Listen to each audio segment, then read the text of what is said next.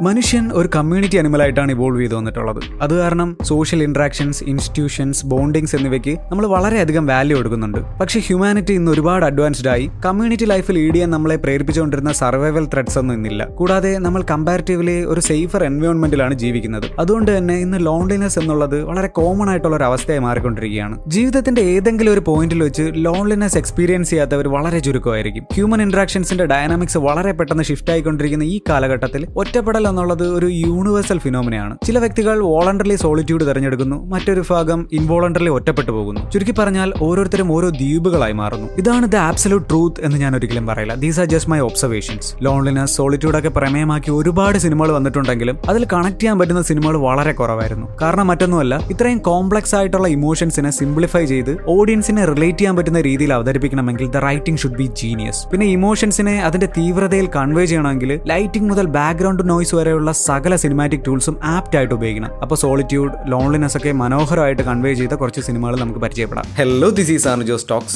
Welcome to it podcast I talk about books movies philosophy and my journey through life.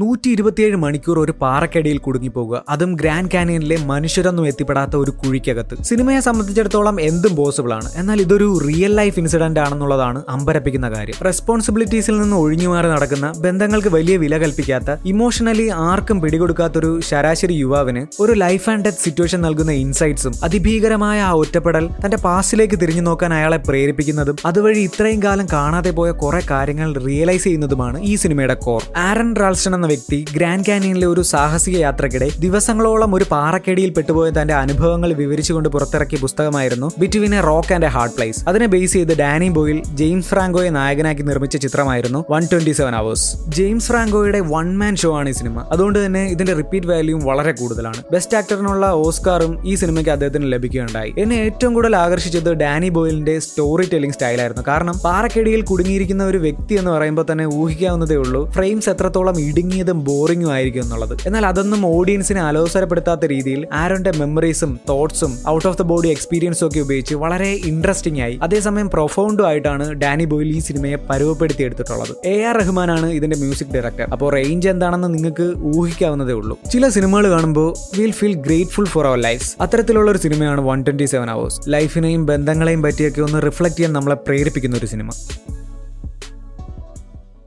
ഒറ്റപ്പെടലിന്റെ തീവ്രതയെ beautiful ആയി portray ചെയ്ത സിനിമയായിരുന്നു the മാഷ്യൻ. വാസയോഗ്യമല്ലാത്ത ചൊവ്വാഗ്രഹത്തിൽ പെട്ടുപോകുന്ന ഒരു astronaut survive ചെയ്യാൻ വേണ്ടി പെടാപ്പാട് പെടുന്നതും മനുഷ്യൻ പോയിട്ട് ജീവന്റെ കണിക പോലും ഇല്ലാത്ത ഹോസ്റ്റൽ പ്ലാനറ്റിൽ ഒറ്റപ്പെട്ടു പോകുമ്പോൾ അയാൾ അനുഭവിക്കുന്ന മാനസിക സംഘർഷങ്ങളുമാണ് ഈ സിനിമയുടെ ഉള്ളടക്കം. ലോൺലിനെസ് ആണ് പ്രഡോമിനന്റ് തീമെങ്കിലും മാഷ്യൻ ഒരു സയൻസ് ഫിക്ഷൻ അഡ്വഞ്ചർ ത്രില്ലറാണ് ഒരുപാട് ത്രില്ലിംഗ് മൊമെന്റ്സിന്റെ ഒരു റോളർ കോസ്റ്ററാണ് സിനിമ. ഒരു മാസ് മിഷനിടെ കൊടുങ്കാറ്റിൽപ്പെട്ട് തന്റെ സംഘത്തിൽ നിന്നും ഒറ്റപ്പെട്ടു പോകുന്ന മാറ്റ് വിഗ്നി എന്ന ആസ്ട്രോനട്ടാണ് കഥാനായകൻ. അയാളുടെ ബോധം തെളിയുമ്പോഴേക്കും ക്രൂ മെമ്പേഴ്സ് എല്ലാം തിരിച്ചു പോയിട്ടുണ്ടായിരുന്നു. തുടർന്ന് വളരെ ലിമിറ്റഡ് ആയിട്ടുള്ള ഫുഡ് സപ്ലൈ ആൻഡ് റിസോഴ്സസ് വെച്ച് സർവൈവ് ചെയ്യാൻ തുടങ്ങുന്നതാണ് കഥ. അത്രയും ദുർഘടമായ ഒരു അന്തരീക്ഷത്തിൽ മാറ്റ് അനുഭവിക്കുന്ന ഭീകരമായ ഒറ്റപ്പെടലും ആ ബോർഡുമായി കോപ്പപ്പ് ചെയ്യാൻ അയാൾ ചെയ്യുന്ന ആക്ടിവിറ്റീസും ഒക്കെ റിലേറ്റ് ചെയ്യണമെങ്കിൽ നമ്മളൊരു ഏലിയൻ പ്ലാനറ്റിൽ ഒറ്റപ്പെട്ടു പോകണം എന്നൊന്നുമില്ല. അത്രയും കണക്ട് ചെയ്യാൻ പറ്റുന്ന രീതിയിൽ വളരെ തന്മയത്വത്തോടു കൂടിയാണ് റെഡ്ലി സ്കോട്ട് ഈ സിനിമ എക്സിക്യൂട്ട് ചെയ്തിട്ടുള്ളത്. റെഡ്ലി സ്കോട്ടിനെ നിങ്ങൾക്ക് പരിചയം ഉണ്ടാകും ഗ്ലാഡിയേറ്റർ ഏലിയൻ പ്രൊമിത്തിയസ് തുടങ്ങിയ കൾട്ട് ക്ലാസ്സുകൾ നമുക്ക് സമ്മാനിച്ച ഒരു ജീനിയസ് സ്റ്റോറി ടെല്ലർ എന്റർടൈൻമെന്റ് പർപ്പസിന് വേണ്ടി സയൻസിനെ ഓവർ സിംപ്ലിഫൈ ചെയ്തു എന്നുള്ളത്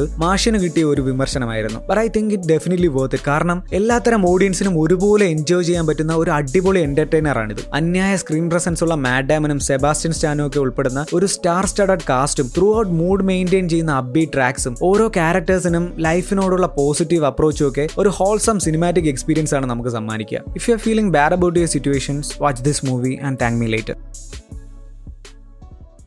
Blade Runner twenty forty nine ഇതുവരെ കണ്ടിട്ടില്ലെങ്കിൽ ഈ നൂറ്റാണ്ടിലെ തന്നെ one of the most wonderful cinematic എക്സ്പീരിയൻസിൽ ഒരെണ്ണമാകും നിങ്ങൾക്ക് നഷ്ടപ്പെടുക. It is the perfect combination of every possible cinematic devices direction cinematography background score cast C G തുടങ്ങി എല്ലാ ആസ്പെക്ട്സും ഇൻഡസ്ട്രിയിലെ തന്നെ ടോപ്പ് പ്രൊഫഷണൽസ് കൈകാര്യം ചെയ്ത് ക്രിയേറ്റ് ചെയ്ത ഒരു magical piece of art hats off to Ryan Gosling loneliness അനുഭവിക്കുന്ന ഒരു മനുഷ്യനെ ഇത്ര റിലേറ്റബിൾ ആയി എൻകോംബസ് ചെയ്യാൻ പറ്റുന്ന വേറൊരു നടനെ ഞാൻ കണ്ടിട്ടില്ല. ക്രിസ്ത്യൻ ബെയിൽ ജേക്ക് ജില്ലൻ ഹാലൊക്കെ ലോൺ വൂൾസിനെ നന്നായിട്ട് പ്രസന്റ് ചെയ്യുന്ന ആക്ടേഴ്സ് ആണെങ്കിൽ ആണെങ്കിലും എന്നെ സംബന്ധിച്ചിടത്തോളം റയാൻ ഗോസ്ലിംഗിന്റെ ലോൺലി ക്യാരക്ടേഴ്സ് ആണ് കൂടുതൽ ഫ്ലൂയിഡ് ആയിട്ട് ഫീൽ ചെയ്തിട്ടുള്ളത്. Blade Runner twenty forty nine അതിനൊരു പെർഫെക്റ്റ് എക്സാമ്പിൾ ആണ്. രണ്ടായിരത്തി നാൽപ്പത്തി ഒമ്പതിലെ ഫ്യൂച്ചറിസ്റ്റിക് വേൾഡ് ആണ് കഥാ പശ്ചാത്തലം. ഹാർഡ് ലേബറിനും സർവീസസിനും ഒക്കെ വേണ്ടി റെപ്ലിക്കൻസ് എന്നറിയപ്പെടുന്ന ബയോ എഞ്ചിനീയർഡ് ഹ്യൂമൻ സ്ലേവ്സിനെ ഉപയോഗിക്കുന്ന ഒരു ലോകം. അത്തരത്തിലൊരു റെപ്ലിക്കന്റ് ആണ് നമ്മുടെ കഥാനായകനായ കെ സ്വന്തമായ ഒരു പേര് പോലും ഇല്ലാത്ത ഒരു കഥാപാത്രം. ഇൻഎഫിഷ്യന്റ് ആയി മാറിയ പഴയ മോഡൽ റെപ്ലിക്കൻസിനെ കണ്ടുപിടിച്ച് കൊല്ലുക എന്നുള്ളതാണ് കെക്ക് നൽകപ്പെട്ടിരിക്കുന്ന ഡ്യൂട്ടി അത്തരത്തിലൊരു മിഷനിടെ സൊസൈറ്റിയുടെ സ്ട്രക്ചറിനെ തന്നെ തകിടമറിച്ചേക്കാവുന്ന ഒരു രഹസ്യം കേക്ക് മനസ്സിലാവുന്നു. പിന്നീട് അങ്ങോട്ടുള്ള story arc is jaw dropping. Spoilers വീഴാൻ ചാൻസ് ഉള്ളതുകൊണ്ട് ഞാൻ കൂടുതൽ വിവരിക്കുന്നില്ല കണ്ടു തന്നെ മനസ്സിലാക്കുക. Blade റണ്ണറിലെ K's one of the loneliest characters ever written. മഹാമനുഷ്യ സമുദ്രത്തിലും ഒറ്റപ്പെട്ട് ജീവിക്കുന്ന വ്യക്തികളുടെ റെപ്രസെന്റേറ്റീവ്. ആ ലോൺലിനെസിനെ കോപ്പപ്പ് ചെയ്യാനായിട്ട് ആർട്ടിഫിഷ്യൽ ഇന്റലിജൻസിലൊക്കെ അഭയം തേടുന്ന സീക്വൻസസ് ഉണ്ട്. ഒരു നെടുവീർപ്പോടെ അല്ലാതെ അത് നമുക്ക് കണ്ടുകൊണ്ടിരിക്കാൻ കഴിയില്ല. അതിമനോഹരമായിട്ടാണ് റോജർ എ ഡെക്കിൻസ് ബ്ലേഡ് റണ്ണറിന്റെ സിനിമാറ്റോഗ്രാഫി ചെയ്തിട്ടുള്ളത്. ഇതിലെ ഏത് ഫ്രെയിം സ്ക്രീൻഷോട്ട് എടുത്താലും നിങ്ങൾക്ക് അത് വാൾപേപ്പർ ആയിട്ട് ഉപയോഗിക്കാം. പിന്നെ ഹാൻഡ് സിമ്മറിന്റെ എപ്പിക് ബാക്ക്ഗ്രൗണ്ട് സ്കോറും ടെക്നിക്കൽ ഡീറ്റെയിൽസിലോട്ട് ഞാൻ കൂടുതൽ കടക്കുന്നില്ല. പറയാൻ ഒരുപാടുണ്ട് പക്ഷേ സമയം കുറവായതുകൊണ്ട് മാത്രം ചുരുക്കുന്നു. Trust me this is a must watch movie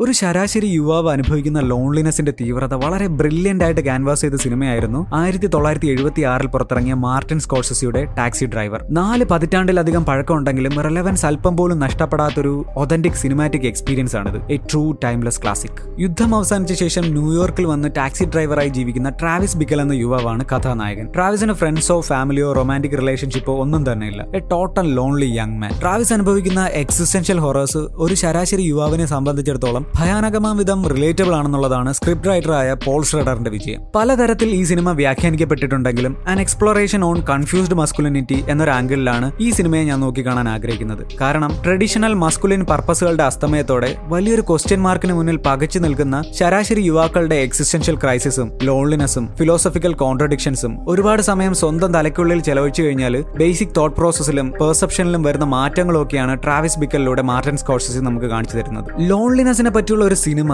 എത്രത്തോളം ടിഡിയസ് ആയിരിക്കും എന്നുള്ളത് നിങ്ങൾക്ക് ഊഹിക്കാവുന്നതേ ഉള്ളൂ. എന്നാൽ ടാക്സി ഡ്രൈവറിന്റെ കാര്യം നേരെ മറിച്ചാണ്. Robert De Niro was on fire. അദ്ദേഹത്തിന്റെ അപാര കരിസ്മയും അഭിനയ മികവും ആ പെർഫെക്റ്റ്ലി ആർട്ടിക്കുലേറ്റഡ് സ്ക്രിപ്റ്റുമായിട്ട് ചേരുമ്പോൾ this movie was one hell of an experience ഞാൻ കൂടുതൽ ആഴത്തിലേക്ക് പോകുന്നില്ല. ലോൺലിനെസിനെ ഇത്ര ഷാർപ്പായി അവതരിപ്പിച്ച വർക്ക്സ് ഓഫ് ആർട്ട് വളരെ കുറവാണ്. If you are a man this is a must watch movie if you find Travis Bickle too much relatable believe me brother it's time to do something about it Joaquin Phoenix supremacy ആയിരുന്നു രണ്ടായിരത്തി പത്തൊമ്പതിൽ പുറത്തിറങ്ങിയ Joker. Cinema കണ്ടവർക്കറിയാം literally he was carrying the movie on his shoulder the whole time loneliness ഒരു വ്യക്തിയുടെ emotional mental ഹെൽത്തിനെയൊക്കെ gradually കാർന്നു തിന്നുന്നതിന്റെ visual പോർട്രയലാണ് ഈ cinema. D C യൂണിവേഴ്സിൽ നിന്നും ജോക്കറിനെ കേന്ദ്ര കഥാപാത്രമാക്കി വന്ന ഒരേ ഒരു സിനിമയാണിത്. അതുകൊണ്ട് തന്നെ സൊസൈറ്റിയുടെ കണ്ണിൽ ഇൻവിസിബിൾ ആയ ആർത്തറിൽ നിന്നും റെവല്യൂഷണറി ഐക്കണായ ജോക്കറിലേക്കുള്ള കഥാർസിസ് കാണിക്കാനുള്ള അവസരം ടോഡ് ഫിലിപ്സ് വളരെ നന്നായി തന്നെ ഉപയോഗിച്ചിട്ടുണ്ട്. ക്ലൗണായി ജോലി ചെയ്യുന്ന ഒരു ഫെയിൽഡ് കൊമേഡിയനാണ് ആർത്തർ.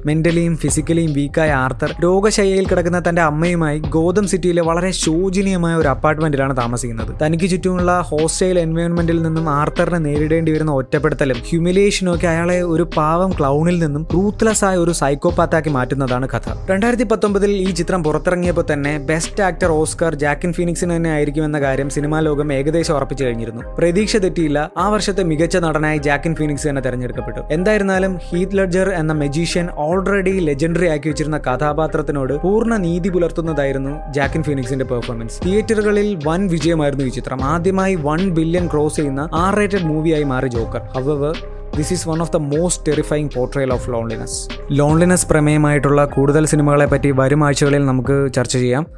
Thank for watching